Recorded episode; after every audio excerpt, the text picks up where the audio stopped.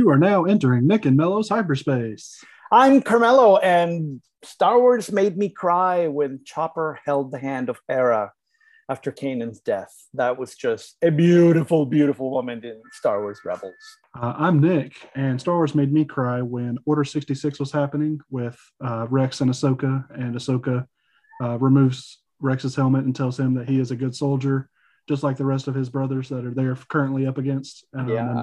So beautiful, shows the humanity of Ahsoka and the relationship that those two built over the series. It's wonderful.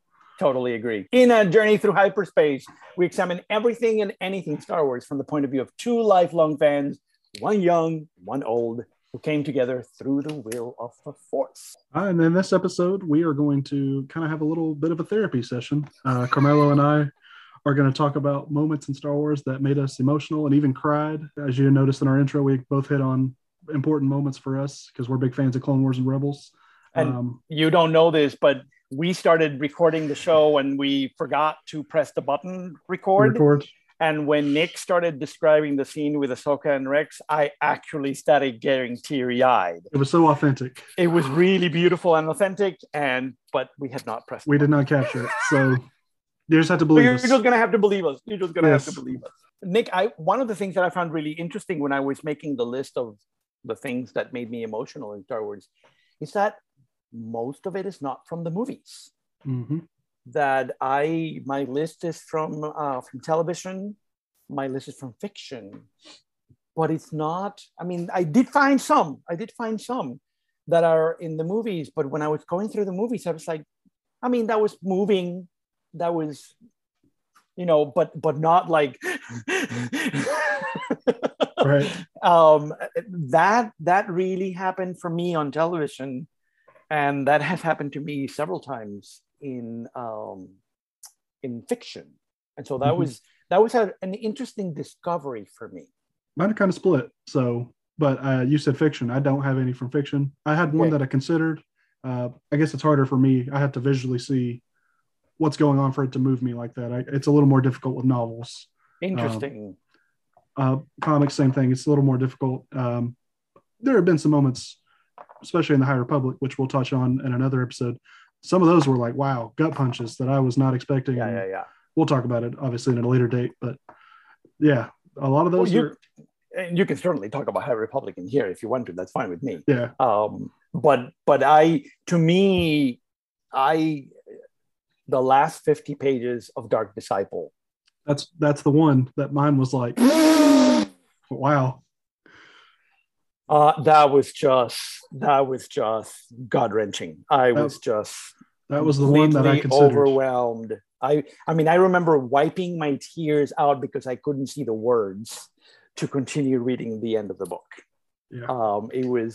It's just beautiful. If anybody watching doesn't know about this, this is a novel set during the Clone Wars. It actually used to be a series of scripts from the Clone Wars, and Asajj Ventress and Quinlan Vos, the Jedi, are sort of the protagonists of this novel. And it is a surprising and beautiful novel, very moving. I love that novel. It's probably one of my favorite novels of canon, so good. Up from the ones that I have read. But those few pages, Nick, I was the same way. I was a mess. I remember reading it, and slight spoiler, someone dies. And I was sitting there and I read it, and I get a little wet in my eyes. And after I finished the book, I just had to sit there for a minute and be like, damn. Yeah. I was not expecting that. You're right. It is one of those novels that you finish the novel and you need a moment. You're like, whoa. You're sort of like, okay, I got to process this now. Yeah. I sat there for a good 5 minutes. It's a beautiful moment. And for me, that's one of the ones in fiction that I found like actively emotional and moving. I chose the Hera and Chopper for the beginning of our show because I have always found Chopper really annoying. And so it was really nice having this sort of moment of tenderness, of compassion between Chopper and Hera about the loss of Kanan.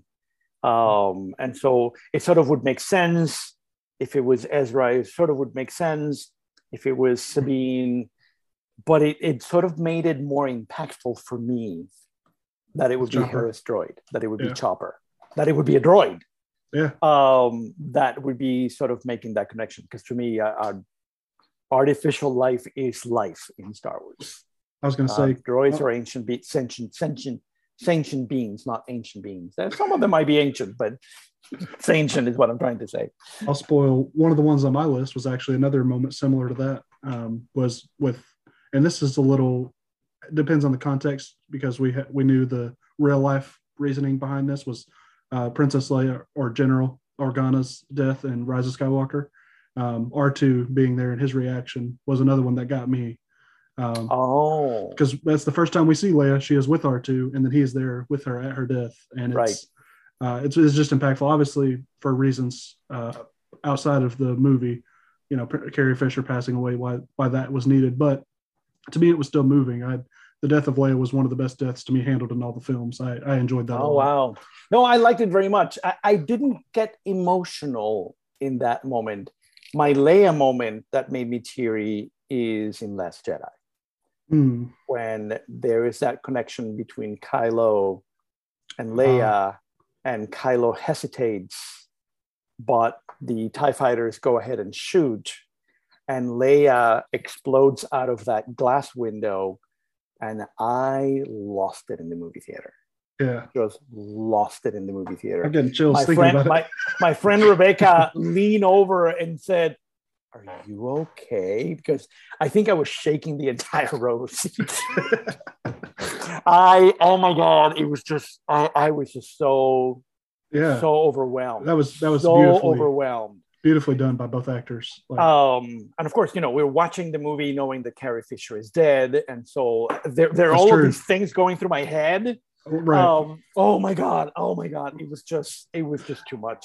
Speaking of Leia, another one of her, regarding her death, was Chewbacca's reaction. That was another one that got me. Oh yeah, that hit pretty hard. I think for me the reason why is because, like I said, we knew the context of the real world reason why Leia had to be cut from the movie. So there's an element in there. That's true. That's right. True. It's not necessarily the story, which it was sad, but I think the real world reason was kind of just as sad.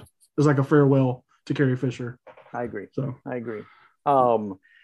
You mentioned the scene with Rex and Ahsoka. The one that got me is when Rex is trying to fight the urge to kill Ahsoka with the gun, and his head is shaking. And that moment, I was just, you know, we know that they're alive. They both show up in Rebels, so it's not like anything horrible is going to happen. I'm not worried about that. I'm sort of worried about the anxiety and the fear and the horror that Rex finds in this urge to kill Ahsoka. I found that just, oh my goodness, you know, those two and moving. Those two have such a great relationship, and we get to see it grow through the Clone Wars, and then their moment where they reunite in Rebels was emotional for a good reason. That hug. That hug. It was awesome. I just saw that hug like a week ago because I'm watching all of it again. I'm at the beginning of season 2, and it was sort of like this very composed Ahsoka walking over to Rex, and then whoom, a big hug. The 15-year-old girl just couldn't refuse hugging Rex. And that was beautiful. Rex is one of my favorite characters because of moments like that. He has a lot of impactful moments. And, you know, the one that I picked, the first time I watched it, I think that was the first time I'd actually got teary-eyed over a moment in Star Wars, and I don't know how long, a very long time. And interesting. It was cool. I was just not expecting that, and it was so touching. Like I said in the intro, it showed Ahsoka's difference than the other Jedi. Right.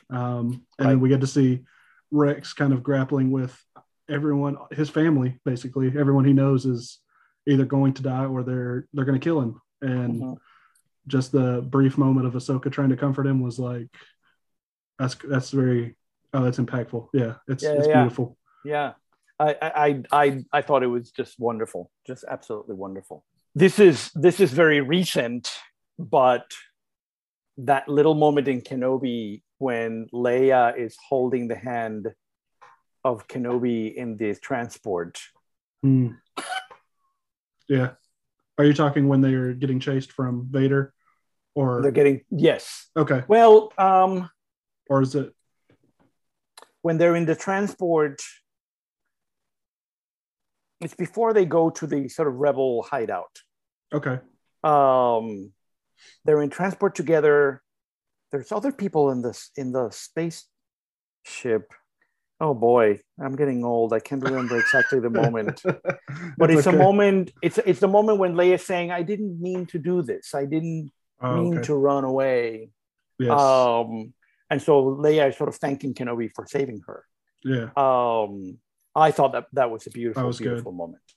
And of course, the other one that I have in my list is, of course, Grogu caressing Mando's face after he takes the helmet off at the end of season 2. Yes. That was on my list, actually. Their goodbye was very... Oh, that was just beautiful. Their goodbye, I think, and that's just, to me, the testament of the how good the show is and how great the writing of that show is. We get the return of Luke Skywalker, and it's shocking because we weren't expecting it, and it was so cool and badass. But then it gets, to me, the best part of that episode was their goodbye. Yeah. And that, to me, that just shows how great of a writing that is. If you're making me care more about Grogu and Din than, of course, Luke Skywalker, it's right. I never thought I would say something like that, but it was so cool. So, it was really beautiful. It was awesome. It was really beautiful. And so it's really interesting how there are all these television moments, both live action and animated, that those are the ones that get me. And it's just really interesting. I've been saying this for about a year now, but I think that television and Star Wars belong. Yeah, Star Wars really works on television. Really, really does. I think it's a testament because of the way TV is structured compared to a film. A film is so compacted, 2.5 hours. You have to fit a lot. And then in TV, like with Dan and Grogu or Rex and Ahsoka, we get to spend a lot of time with them and getting to see them interact and develop a relationship. So when those moments happen, it's even worse because we've spent so much time invested in them. Right. So when they do get ripped apart, it's like, damn. Yes. No. You're totally right. And for me, this is not just something that happens with Mandalorian and live action. I think the animated shows did wonderful things. Yeah. Wonderful things. And so for me, Star Wars really arrives in television. Mm-hmm. It does. It sort of felt like in the movies, it was sort of the kernel for. Yeah. Sort of like the preamble for, and I know that fans will burn my house now for saying that, but I think it's true. I agree. I think it's true. There's just something that really belongs in the way that it happens. Other moments for you? Other moments. So let's talk a little bit about movies. I know you said you had more film and, more of the animated and TV series. I had a few movie moments. Sure. We talked about Leia's death. Another one from the same movie, I thought Ben Solo and Han Solo, their brief his redemption, I thought was incredibly touching. I love that. One of my favorite redemptions in all the Star Wars. I just think it was beautifully, and I wasn't expecting it. It caught me completely off guard. I was not expecting Han Solo to show up in Rise of Skywalker. No, I wasn't either. And the whole conversation was such a wonderful homage to The Force Awakens. And it's just, I think, again, enough. We talked about this with the Kenobi episode we did about Leia's impact on Star Wars. And, he even says in the line, Kylo Ren's dead, my son lives. Even if your mother's gone, her teachings, her philosophy, they live in you. Right. That's beautiful. Another one of mine, and I think it's probably a more popular one. I think a lot of people will say it, but it's Luke taking Vader's mask off at Return of the Jedi. That gets me a lot. The one that the line that gets me the most is when he says, "I need to save you," and he says, "You already have." Mm-hmm. That gets pretty. Me. Yes, that's wonderful. I never cry, but I see what you mean. Yeah, and I think now that we have all these movies and TV series and backstory for Luke and Anakin and the Skywalkers in general, I think it makes it even more impactful later. I mean, at the time, it was impactful, but now to me, it's we have all this context. Right. You're right. Now that we have the prequel, now we have prequels. We sort of Clone Wars, and we know a lot more. The other one that I had for the movies, and once again, this is because I'm teaching a Star Wars class now. I'm sort of looking at the movies with a slightly different eye, sort of looking for things to use in class. Mm-hmm. And the death of Qui-Gon in Phantom Menace. I got really emotional this last time that I saw it a few months ago, of the sort of beautiful bonding that existed between Kenobi and Qui-Gon. Mm-hmm. And the sort of, I don't know, this male camaraderie that existed between them, and this love that existed between them. I found that really emotional, knowing what I know. Yeah. I don't know that I felt that way when I first saw the movie back in 1999, but now it is a very emotional moment. Like I said earlier, there's a lot of supplemental material now that kind of informs us of their relationship and what's to come. And yeah, I never thought that was a tearful moment for me, but it's impactful. I think it's moving. Yeah. But I do think, to me, I think it's more emotional for the part that gets me in that scene is his Qui-Gon telling him, "You have to train the boy." I think that's part that moves me, because then that's kind of what informs Obi-Wan and Anakin's relationship going forward, and that sparks their relationship and makes it impactful when they obviously have their falling out. So I this is the gay man in me, but I love when Qui-Gon is sort of caressing Kenobi's, maybe it's Kenobi caressing Qui-Gon's face. I can't remember now. I know what you mean. Yeah. It was just such a sort of an anti-toxic moment that I just found it really, really quite beautiful. I think what and I actually can't remember if I said this in the recording that we never recorded, or if I said it in this one or not. But I think what gets me teary in Star Wars is the human connection. Mm-hmm. I think that's why I chose a droid and a Twi'lek, because neither of them are human, technically speaking. But Star Wars sort of creates that sort of beautiful connection between them, and I think those are the moments that really impact me, that I find really, really emotional. So really beautiful stuff. I can say the same with Rex and Ahsoka. Yeah. Rex is technically a clone, and then Ahsoka's a Togruta. Yeah. Yep. So the same way. I wanted to touch on. Sorry, again, it just ran my mind when we were talking. The moment with Qui-Gon and Obi-Wan again, same movie when Anakin says to his mother, "Will I see you again?" And that, to me, I've noticed is becoming a recurring theme in Star Wars. We see it there. We see it with Kanan when he says, "I'll see you again," when he's blind. And then with Leia and Kenobi. Yeah. Will I see you again? And then, unfortunately, the next time they see that person, they're dying. So it's a precursor. So every time I hear that now, I'm thinking, great. Somebody's dying. Great. Thanks for the foreshadowing. I think you hit the heart of it, though, when you said that, you know, even with characters that are not necessarily human, they feel real to us. And I think Star Wars does that better than almost anything. It's beautiful. We love awesome space battles and lightsaber duels. Yeah, all that stuff is great. But like we talked about in Kenobi, I wasn't interested in that. I was in it for the emotional moments. And I think that's the same reason why I watch Return of the Jedi. I don't watch it because Luke and Anakin's duel. I watch it because of the reaction of Luke and Vader. And same with all these other moments. I think the moment that I started loving Clone Wars, it's when I started finding those moments. Mm-hmm. When it was more than just battles, more than just politics, but it was when I started realizing, oh no, this show is about the consequences of living during war. Yeah.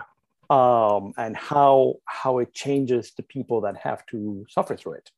The soldiers, the citizens, the senators, the pirates, everybody.